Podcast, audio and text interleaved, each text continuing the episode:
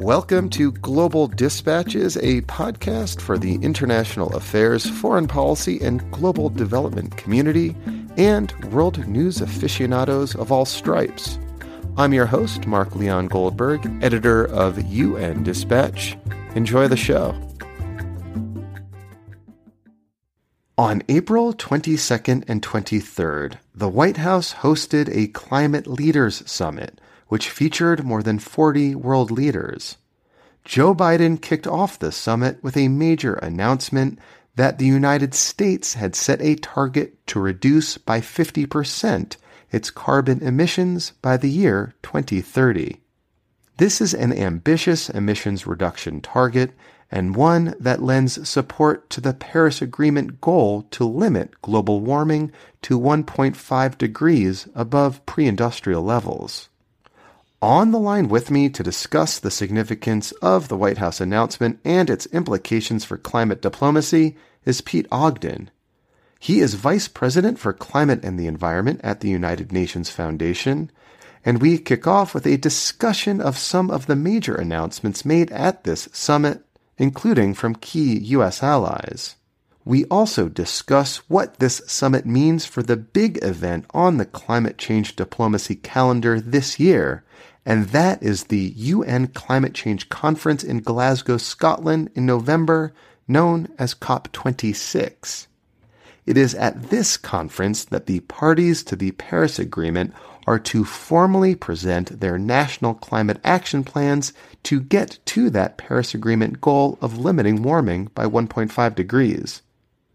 And as Pete Ogden explains, this White House summit did generate some important momentum to that end. I think you'll appreciate this conversation. It offers a great overview of what happened at this White House Climate Summit and what it means for the future of climate diplomacy. And just one quick note, a big thank you to everyone who has been leaving reviews of the show on Apple Podcasts or Spotify or wherever it is that you listen to the show. I so appreciate it. By leaving a review, you help other people discover the show. So thank you. All right, now here is my conversation with Pete Ogden of the United Nations Foundation. Looking for a trustworthy podcast to bring you unfiltered viewpoints and experiences on global health? Tune into Global Health Matters, the podcast that connects silos and amplifies diverse voices to give you a holistic picture. Each month, Dr. Garry Aslanyan from the World Health Organization hosts discussions with guests spanning former ministers of health, award winning journalists and authors, and frontline public health workers. Join listeners from across 180 countries for an exciting season 4 launching in June. Global Health Matters is available on Apple Podcasts, Spotify, and YouTube. Yeah, the, the big announcement from President Biden was the U.S.'s new, what they call the nationally determined contribution inside the Paris Agreement, which is essentially our new national greenhouse gas reduction target. And it was unknown. People didn't know. It wasn't, you know, it wasn't something that was previewed on the campaign or anything like that. No one, no one knew what the 2030 target would be, and there was just a lot of uh, anticipation and, and, frankly, there's a lot of hope from the from the global community and and from uh, the kind of climate community in the United States that they would see themselves to a path of 50 percent reduction below 2005 levels by 2030, and uh, they came through. They ended up announcing a 50 to 52 percent uh, target for 2030. So essentially, a commitment to have greenhouse gas emissions from the United States in the next nine years. Uh, and it's worth maybe emphasizing or describing that these nationally determined contributions, the NDCs, you'll help you, you will hear people just say in, in climate diplomacy circles, are the cornerstone of the Paris Agreement. It is each country's national action plan on climate that they bring to the table that collectively uh, would put the world on a path towards 1.5 degrees uh, limit of, of greenhouse gas emissions and, and warming. Is that right? That's correct. So we could do like a whole episode on what the domestic implications of this announcement by Joe Biden uh, entails. Could you just maybe briefly, though, sketch out what it requires of American society and the US government to actually uh, achieve that 50% reduction uh, by 2030? Sure. Well, you know, there, there, there's no single route to getting there. Um, I think, and and and the this administration hasn't spelled out exactly what the suit sort of suite of tools it's going to do use and how exactly to deploy them. But it, will be some combination, certainly, of investments uh, that we're seeing proposed in in the president's infrastructure plan, which which which invests heavily in things like uh, electric vehicle charging stations and and other other um, other infrastructure that would be the cornerstone of a of a clean energy economy with this kind of reduct, reduced uh, greenhouse gas pollution. But it'd also be a combination of regulatory policy uh, and potentially legislation. Um, there's inside the president's infrastructure bill is a proposal for a, a, a national clean energy standard for the United States. Um, so we don't know exactly what form it's going to take, but it'll be some you know some combination of those of those uh, those tools. You know, it was I think very deliberate that the Biden administration chose this climate leaders summit that they hosted to make this big announcement on the US NDC on the 50% reduction by 2030. Um, what sort of impact uh, did that have on the discussions over the past few days during that climate summit? Oh well, it it absolutely sort of set the tone. I mean, again, I think that no one no one knew. They, there was a very closely held uh, secret, or maybe it was just a very very recently arrived upon uh, definitive decision by the administration. Uh, so uh, uh, it was, I think, met with you know a recognition that the United States and this administration is going to be extremely serious uh, about climate change. I mean, it's something he had he had talked about a great deal. Clearly, the administration, as he'd been staffing it and building building it up, you know, had every indication that this would be the case. But you know, for the international community, it was really focused on what this all amounted to, and you know, it, it's hard to put all the pieces together, even if you're in the United States. But for other countries, the idea that it would all be consolidated into this into this number inside the Paris Agreement was really, you know, is really the point of convergence. I mean, this is this is the agreement to which the United States is now, you know, had been absolutely central in crafting, now has re-entered, and uh, this was this was that moment in which people were were going to sort of react to how w- what that would look like for this administration. And again, I, I think that that everyone clearly came away with the sense that this is this is clearly a priority and it's going to have to drive a lot of the president's agenda for the next four year four to eight years if he's going to um, uh, be able to deliver on it. Uh, so, what sort of announcements of note did we hear at the summit from other countries? I mean, it's my understanding that some other countries also made, you know, similarly ambitious uh, announcements at the summit, used the summit um, to kind of be the place where they would kind of tell their peer countries that this was their national climate action plan. Yeah, I mean, it was you know it was encouraging to see that um, uh, several other countries uh, had had sort of stepped up um, in a similar manner. Um, the you know the the key one of the key focus points for the year um, in in terms of the Paris Agreement and and is is this establishment of your 2030 targets and making sure that they are sufficiently robust and in line with the ultimate goal of that agreement.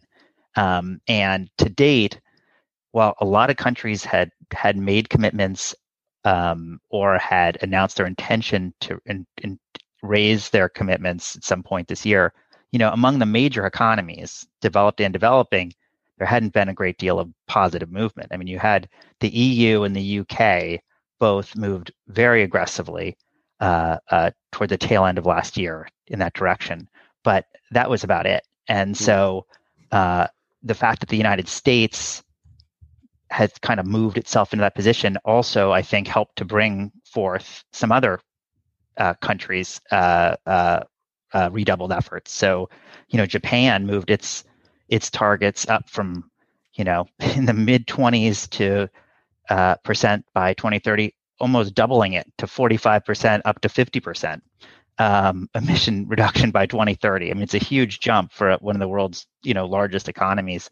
Um, Canada also significantly increased its NDC up up 50% from a 30% target to 40 to 45% uh, by 2030. So you know those were big those were big commitments that really helped to move the needle. I mean, there was a an analysis by uh, by an organization uh, that sort of tracks the the the extent to which these national commitments are are adequate to meeting the Paris Agreement, and they and they they said that just the the announcements yesterday from those two countries and others, you know, closed the the gap by 10 to 15 percent over what was needed to really get on a true uh, under two degree path globally. So, you know, things did happen.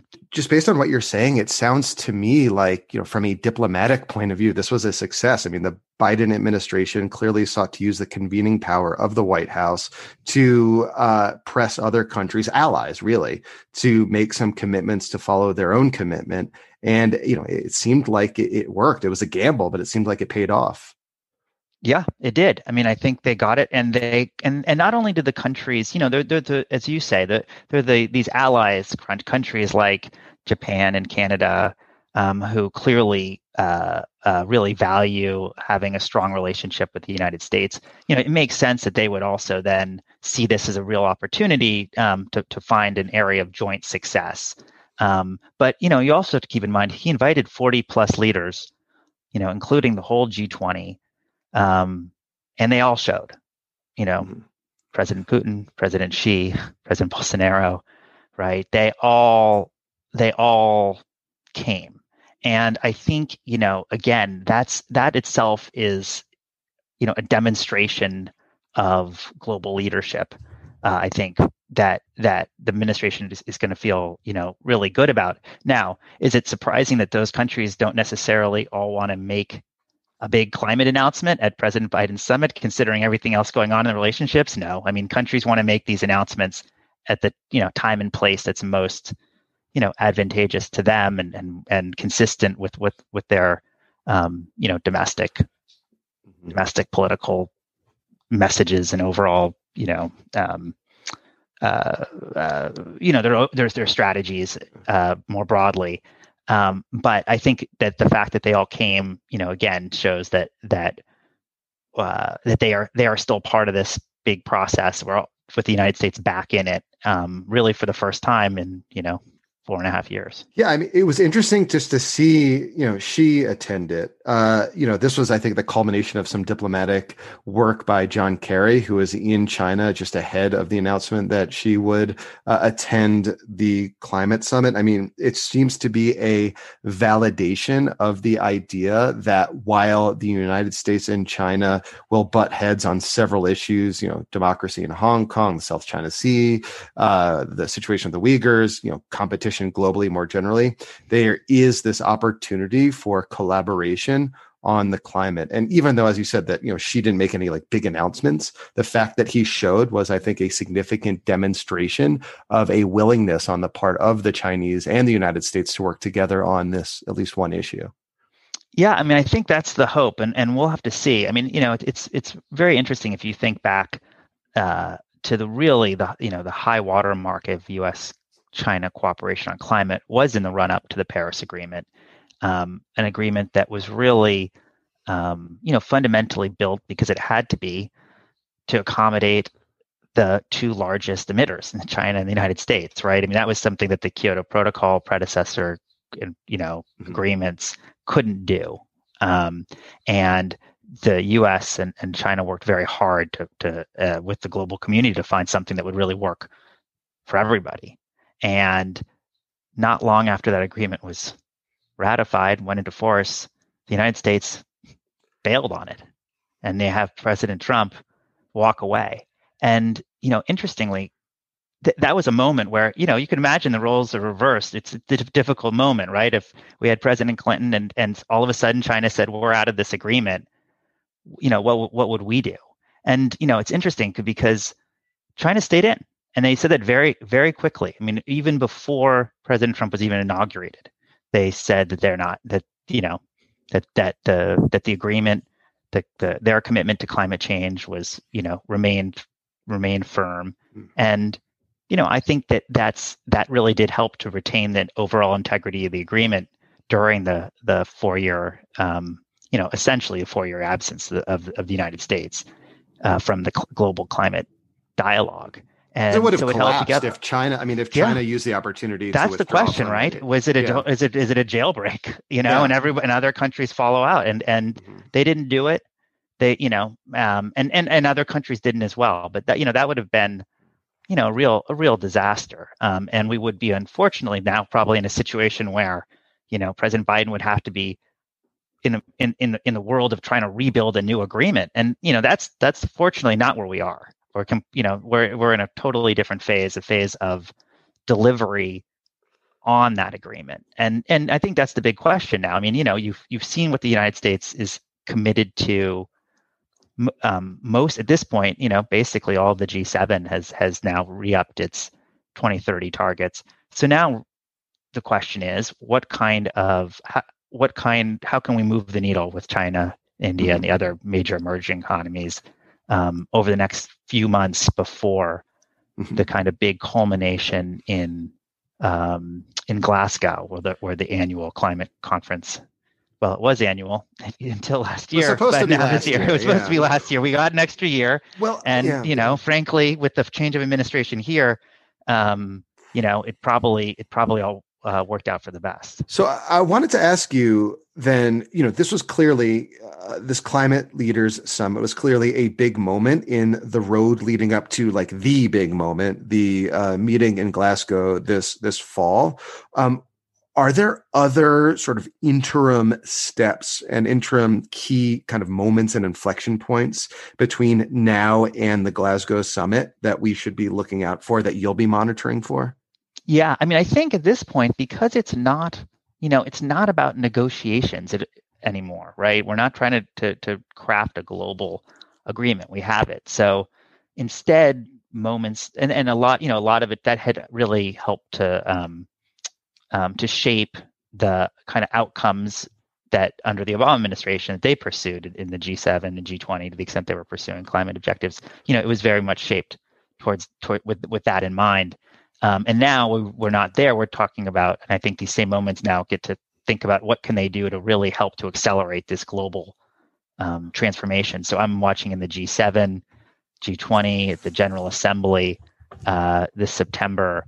Um, you know, uh, the uh, bank meetings, uh, moments where uh, countries are are really trying to um, chart a post-COVID economic recovery. Um, what what are they doing? How are how are the how are how are they investing um, their time, resources, diplomatic weight um, to to try to steer the world onto this path mm. by November, where we again see a, a, a, a we, we see a trajectory to get to that two degree goal. And I mean, you mentioned this earlier, but the the key kind of um, things I think that are outstanding that are unknown are the extent of China and India's uh, ambitions in revising their NDCs uh, in advance of the Glasgow meeting. I mean, do you have any sense or indication of what or when we can expect from those two countries? Well, in the case of China, you know, they used the General Assembly um, last year as a, as a as a as a moment to make a, a very significant um, climate announcement, which is that they would be uh, carbon neutral by 2060, um, and that by setting that long term goal um, in advance of them establishing their upcoming five year plan. Um, uh, uh, it, it, suddenly you had two data points and you could start to chart well what what would what would you need to what would you need to be you know at by when and um, they also indicated the time that they were going to be able to peak emissions uh, before 2030 as part of this and begin a descent downward so you know suddenly there's a lot more um, near term relevance to their target because for it to be to align with the 2060 net zero, you have to start you have to start uh, reaching that that tipping point more quickly. Hmm. Um, so I, I think that's a that's a that seems like that's been a moment in the past that they've that they've liked to use um, to make these announcements. So you know, um, it may be that that it may be that that we wait till then to hear whether that's the case.